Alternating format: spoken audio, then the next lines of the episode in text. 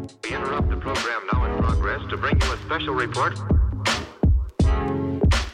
Here are the highlights this morning's news. From the WPGU News Desk, here's today's headlines on WPGU 1071 Champaign's Alternative. From WPGU News, I'm Kaitlyn Devitt. It's Monday, April 3rd, 2023. Last week, the Illinois Senate passed multiple bills targeting child labor laws, nuclear power plants, and pro life practices. Wednesday, the Senate unanimously passed a proposal that would create trust accounts for child influencers featured in monetized content. The legislation requires parents to report their child's hours worked, profit earned, and deposits made into their trust fund to the Department of Labor. Thursday, the Senate lifted a 30 year ban on the construction of new nuclear power plants in the state. Senator Sue Rezin, bill creator, says ending the moratorium would create jobs, lower utility costs, and provide more sources of clean energy. New nuclear power plants, whether they be traditional or micro nukes, would also greatly benefit the local economies of traditional coal communities in Illinois. Friday, the Senate passed a bill that limits the abilities of pro life advocates to discourage pregnant women from seeking abortions. The legislation prohibits crisis centers from using deceptive advertising practices and allows the Attorney General to shut down violating centers and fine them up to $50,000. Opponents say that the bill weaponizes the Attorney General's office and allows the harassment of not for profit entities with alternative viewpoints. All three bills will travel to the House this week for further approval. Large storms and tornadoes have torn through the Midwestern and Southern United States over the past few days. At least 30 people have been killed as of yesterday. One of the most major consequences of the storms occurred in Boone County, Illinois, when a theater in Belvidere collapsed. Over 40 people were injured, and one man was killed after the roof of the Apollo Theater collapsed on Friday.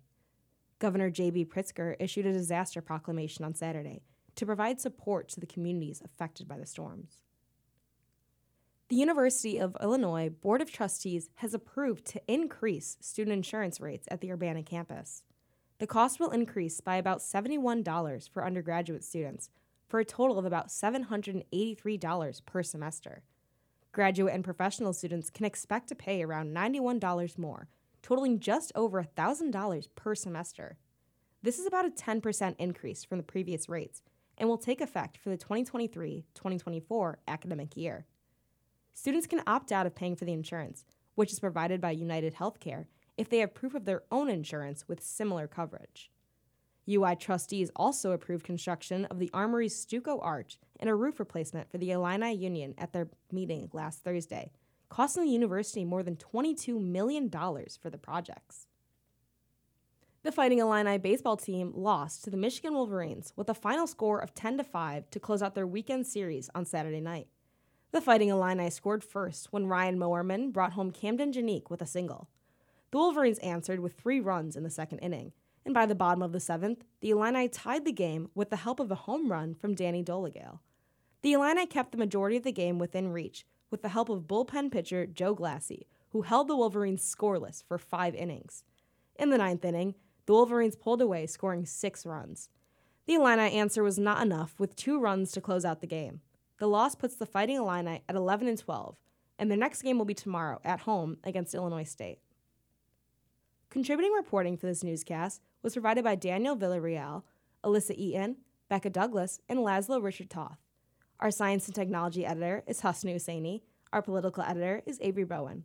Our regional editor is Josie Almeida.